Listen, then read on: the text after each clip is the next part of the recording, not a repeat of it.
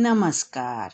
सुनो कहानी श्रृंखला के अंतर्गत प्रस्तुत है कहानी मंजली रानी, जिसकी लेखिका हैं सुभद्रा कुमारी चौहान जी। मेरे माता पिता साधारण स्थिति के आदमी थे। परिवार में माता पिता के अतिरिक्त मुझसे बड़े मेरे तीन भाई और थे। मैं सबसे छोटी थी, इसलिए मेरा लालन पालन बड़े प्यार से हुआ था। मेरे पिताजी संस्कृत के पूरे पंडित थे और पुरानी रूढ़ियों के कट्टर पक्षपाती।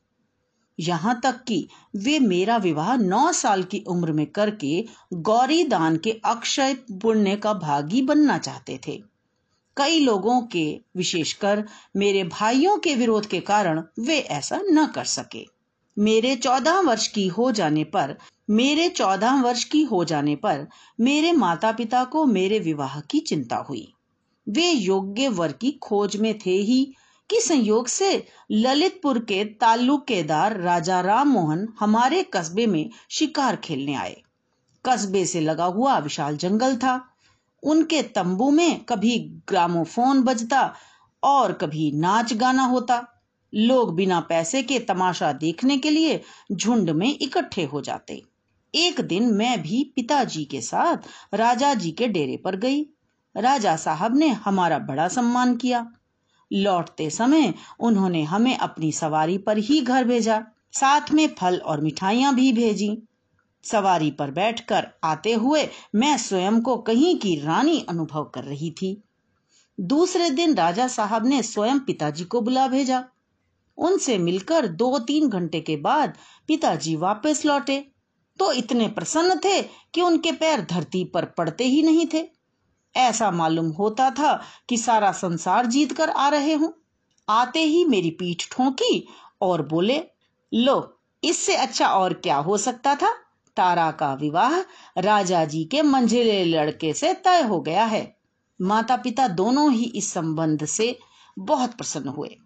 मेरे भाइयों ने जब यह सुना कि तारा का विवाह एक ताल्लुकेदार के विलासी लड़के से जो मामूली हिंदी पढ़ा लिखा है, तय हुआ है तो उन्होंने इसका विरोध किया। किंतु उनके विरोध की कौन सुनता था? पिताजी अपना हट पकड़े थे।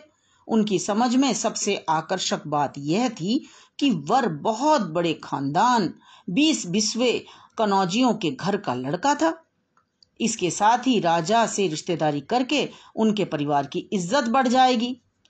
दहेज के नाम पर कुछ न देकर ऊँचे घर में लड़की ब्याही जाएगी। पिताजी मेरी किस्मत की सराहना करते और कहते, मेरी तारा तो रानी बनेगी। रानी बनने की खुशी में मैं फूली फूली फिरती थी। भाइयों का विरोध करना मुझे अच्छा ना लगता। खैर, भाइयों के विरोध करने पर भी मेरा विवाह मंझले राजा मनमोहन के साथ हो गया। फूलों से सजी हुई मोटर पर बैठकर मैं ससुराल के लिए रवाना हुई। मैं जीवन में पहली बार मोटर पर बैठी थी। मुझे ऐसा मालूम हो रहा था कि मैं हवा में उड़ रही हूँ। एक बड़े महल के जनाने दरवाजे पर मोटर जाकर खड़ी हो गई। सास तो थी नहीं, इसलिए बड़ी रानी जी ही परछन करके मुझे उतार ले गई।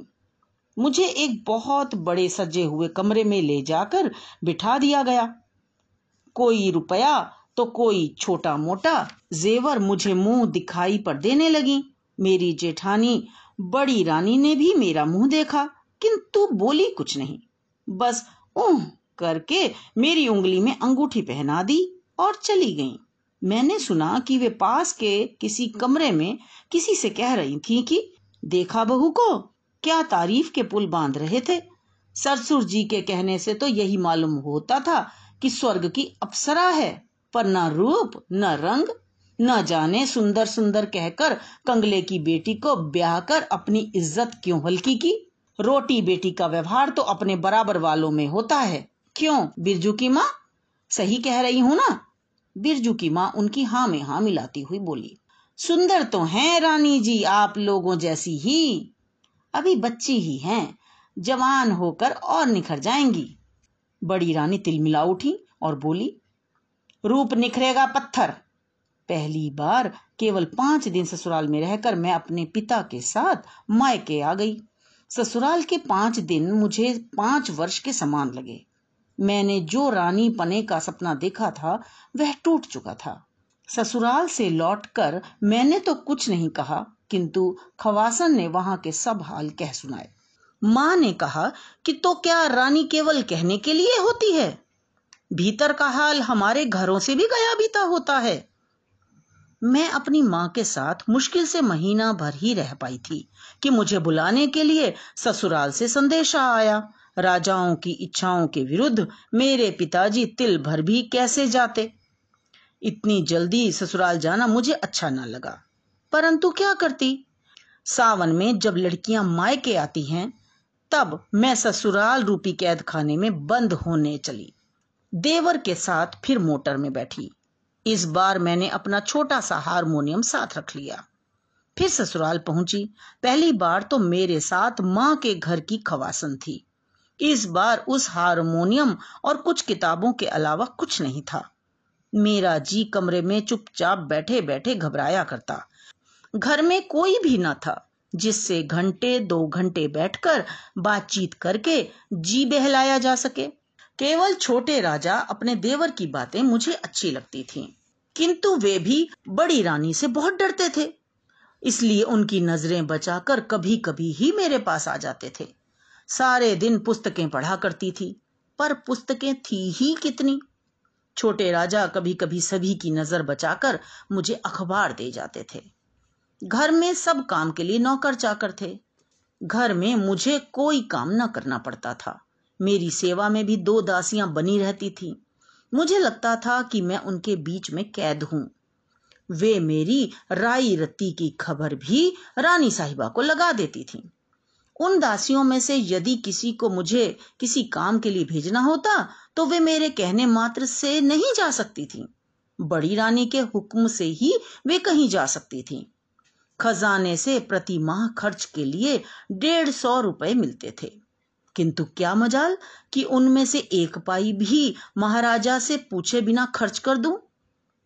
भीतर के शासन की बागडोर बड़ी रानी के हाथ में थी और बाहर की महाराजा अर्थात मेरे ससुर के हाथ में थी। मेरे पति मंझले राजा बड़े ही विलास प्रिय मदिरा सेवी, शिकार के शौकीन थे वे बहुत सुंदर भी थे, किंतु उनके दर्शन मुझे दुर्लभ थे। चार छह दिन में कभी घंटे, आध घंटे के लिए वे मेरे कमरे में आ जाते तो मैं अपना अहोभाग्य समझती। उन्होंने कभी मुझसे प्रेम से एक शब्द भी न कहा। इस दिखावटी वैभव के बीच किसी प्रकार मैं अपने जीवन को घसीटे जा रही थी। इसी समय मेरे अंधकारपूर्ण जीवन में एक सुनहली किरण का आगमन हुआ। छोटे राजा, अर्थात मेरे देवर की उम्र सत्रह अठारह वर्ष थी। वे बड़े नेक और होनहार युवक थे। घर में पढ़ने लिखने का शौक केवल उन्हीं को था। छोटे राजा मैट्रिक की तैयारी कर रहे थे और एक मास्टर बाबू उन्हें पढ़ाया करते थे। घर में आने जाने की उन्हें पूर्ण स्वतंत्रता थी। घर की स्त्रियों की आवश्यक वस्तुएँ बाहर से मंगवा देना भी मास्टर बाबू के ही जिम्मे था। इसलिए घर में वे सबसे ज़्यादा परिचित थे। विवाह के बाद से ही बड़ी रानी मुझसे नाराज़ थी। उन्हें मेरी चाल ढाल, रहन सहन कुछ भी ना सुहाता था। तिल का ताड़ बनाकर मेरी जरा सी बात को वे परिचित या अपरिचित, जो कोई आता उससे कहती। वे हर बात में मेरे ऐब निकालने की फिराक में रहती। शायद मेरी सुंदरता को मेरे ऐबों से ढक देना चाहती थी। यही बात उन्होंने मास्टर बाबू के साथ भी की। वे तो घर में रोज आते थे और रोज उनसे मेरी शिकायत होने लगी, किंतु इसका असर उल्टा हुआ। मैंने देखा कि तिरस्कार की जगह मास्टर बाबू का व्यवहार मेरे प्रति अधिक मधुर और आदरपूर्ण होने लगा। छोटे राजा को मेरा गाना बहुत अच्छा लगता। वे बहुधा मुझसे गाने के लिए आग्रह करते। मुझे अब गाने बजाने में रुचि नहीं रह गई थी। किंतु छोटे राजा के आग्रह से मैं कभी कभी गा दिया करती। एक दिन मैं गीत गोविंद का एक पद गा रही थी कि मास्टर जी आ गए। मेरे देवर और मास्टर जी मेरे गीत की तारीफ़ कर रहे थे। इधर ये बातें हो ही रही थी कि दूसरी तरफ़ से बड़ी रानी पैर पटकती हुई कमरे में आ गई और क्रोध से बोली यह घर तो अब भले आदमी का घर कहलाने लायक ही नहीं रह गया। लाज शर्म तो बस जैसे धो के पी ली हो। हद हो गई। जैसे हल्के घर की है, वैसी ही हल्की बातें यहाँ भी करती है। पास पड़ोस वाले क्या कहते होंगे? यही ना कि मंझले राजा की रानी तवायफों की तरह गा रही है? बाबा रे बाबा, इस कुल में तो कभी ऐसा ना हुआ। कुल को तो न लजवाओ देवी जी, बाप के घर जाओ। तो भीतर क्या, चाहे सड़क पर गाना किंतु यहाँ यह सब न होने पावेगा। तुम्हें क्या, घर के भीतर बैठी बैठी जो भी करो, वहाँ आदमियों की तो नाक कटती है। एक सांस में इतना सब कहकर बड़ी रानी चली गई। मैंने सोचा, परिवार के पुरुष जब तवाइफों का गाना सुनते हैं, तब नाक नहीं कटती। गरीबों पर जुल्म करते हैं तो नाक नहीं कटती। नाक कटती है मेरे गाने से। उस दिन के बाद से मैंने कभी बाजे को ना छुआ और न कभी छोटे राजा जी ने भी मुझसे गाने को कहा। इस घटना के कई दिन बाद मास्टर बाबू छोटे राजा जी को पढ़ाकर ऊपर से नीचे उतर रहे थे और मैं नीचे से ऊपर जा रही थी। वे बोले, कैसी हो मंजली रानी? जीती हूँ। खुश रहा करो इस प्रकार रहने में। आखिर कुछ लाभ? जी को कैसे समझाऊं, मास्टर जी? अच्छी अच्छी पुस्तकें पढ़ा करो। उनसे अच्छा साथी तुम्हें संसार में कोई ना मिलेगा। पर मैं अच्छी अच्छी पुस्तकें लाऊं कहाँ से? लाने का जिम्मा मेरा। यदि आप अच्छी अच्छी पुस्तकें ला दिया करेंगे तो इससे अच्छी बात और क्या हो सकती है? यह कौन सी बड़ी बात है, मंजली रानी? मेरे पास बहुत सी पुस्तकें रखी हैं, उनमें से कुछ तुम्हें ला दूँगा। इस कृपा के लिए मैं उन्हें धन्यवाद देती हुई ऊपर चली। मैंने आँख उठाकर ऊपर देखा तो बड़ी रानी तीव्र दृष्टि से मेरी ओर देख रही थी। मैं कुछ न बोलकर नीची निगाह करके अपने कमरे में चली गई। दूसरे दिन मास्टर बाबू समय से कुछ पहले ही आए। उनके हाथ में कुछ पुस्तकें थीं। वे छोटे राजा के कमरे में न जाकर सीधे मेरे कमरे में आए और बाहर से ही आवाज़ दी। किंतु दोनों दासियों में से उस समय एक भी हाजिर न थी। इसलिए मैंने ही उनसे कहा, आइए मास्टर बाबू। वे आकर बैठ गए। वे प्रेमचंद, महात्मा गांधी, मैथिली बाबू की पुस्तकें लाए थे। इतने में ही मुझे बड़ी रानी की झलक दिखाई दी। इसके साथ ही मेरे कमरे के दोनों दरवाजे फटाफट बंद हो गए। मास्टर बाबू बोले, भाई, यह दरवाज़ा किसने बंद किया है? खोल दो। जब कोई उत्तर न मिला तो मुझे क्रोध आ गया। मैंने तीव्र स्वर में कहा, यह दरवाज़ा किसने बंद किया है? खोलो। क्या मालूम नहीं है कि हम लोग भीतर हैं? बड़ी रानी कर्कश स्वर में बोली, तुम लोग भीतर हो, यही दिखाने के लिए तो दरवाज़ा बंद किया गया है। पंद्रह मिनट बाद दरवाज़ा खुला। सामने ही राजा जी, बड़े राजा और मंझले राजा खड़े थे। बड़ी रानी बोली मेरी बात पर तो कोई विश्वास ही नहीं करता था। अब देख लिया ना कि हल्के घर की लड़कियाँ कैसी होती हैं। मंझले राजा ने रौद्र रूप में कहा, किरण कुमार, इस कमरे में तुम किसके हुक्म से आए? मास्टर बाबू भी बोले, मुझे किस कमरे में जाने का हुक्म नहीं है? बड़े राजा बोले, मास्टर बाबू, अब आप यहाँ से चले जाएँ, इसी में कुशल है।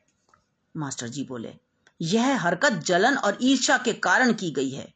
बड़ी रानी गरज उठी। मैं तुम जैसे अदना से नौकर से ईर्ष्या करूँगी? यह गरीब की छोकरी इससे ईर्ष्या? ईर्ष्या बराबर वालों से की जाती है। फिर बड़े राजा की तरफ़ मुड़कर बोली, तुम इसे धक्के मारकर निकलवा क्यों नहीं देते? पहले ही कहा था कि नौकर चाकरों को मुँह नहीं लगाते। महाराज बड़े गुस्से से बोले, किरण कुमार, चले जाओ। इसी समय न जाने कहाँ से छोटे राजा जी भी आ गए। वे मास्टर जी को ज़बरदस्ती पकड़कर अपने साथ लिवा ले गए। मुझे उसी समय एक चिट्ठी के साथ विदा कर दिया गया। एक इक्के पर बिठाकर एक चपरासी मुझे माँ के घर तक पहुँचा गया। चिट्ठी मेरे पिता के नाम थी, जिसमें लिखा था कि, आपकी पुत्री भ्रष्टा है, इसने हमारे कुल में दाग लगा दिया है। इसके लिए हमारे घर में जगह नहीं है। मेरे घर पहुँचने से पहले यह बात वहाँ तक पहुँच गई। जब मैं पिता के घर पहुँची तो शाम हो चुकी थी। इस बीच माँ का देहांत हो चुका था। तीनों भाई भी कॉलेज में थे। घर पर मुझे केवल पिताजी मिले। उन्होंने मुझे घर के भीतर भी ना जाने दिया। वे कहने लगे कि, तुझे रास्ते में कोई खाई खंदक न मिली जो वहाँ की बदनामी करवा के यहाँ तक पहुँची है। मेरे घर में तेरे लिए कोई जगह नहीं है। यदि कानून का भय ना होता तो मैं तेरी बोटी बोटी काटकर ज़मीन में गाड़ देता। पास पड़ोस के लोग भी वहाँ आ गए। एक ने कहा, पंडित रामधन ने यदि इस लड़की को अपने घर में रखा तो हम इनका हुक्का पानी बंद करवा देंगे। मैंने एक बार फिर भीतर जाने का प्रयत्न किया।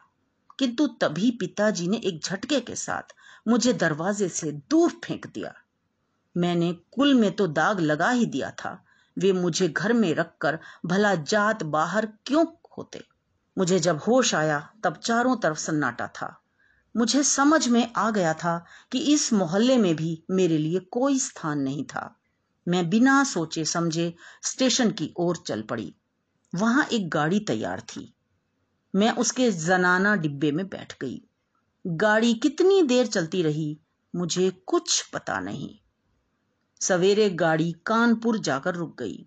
एक रेलवे कर्मचारी ने आकर मुझसे ट्रेन से उतरने के लिए कहा।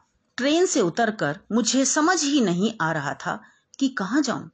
कल इस समय तक जो एक महल की रानी थी, आज उसके खड़े होने तक के लिए स्थान नहीं था। आज मैं रानी से पथ की भिखारिन हो गई थी। बहुत देर बाद मुझे एकाएक ख्याल आया कि सत्याग्रह संग्राम तो छिड़ा ही हुआ है। क्यों न मैं भी चलकर स्वयं सेविका बन जाऊँ और देश सेवा में जीवन बिता दूँ। पूछती हुई मैं किसी तरह कांग्रेस के दफ्तर पहुँची। अब स्वयं सेविका बनकर मैं अपना जीवन बिता रही हूँ। कम से कम देश सेवा करके मैं अपने जीवन का सदुपयोग तो कर रही हूँ।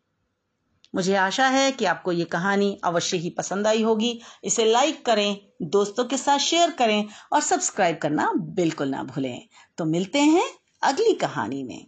धन्यवाद।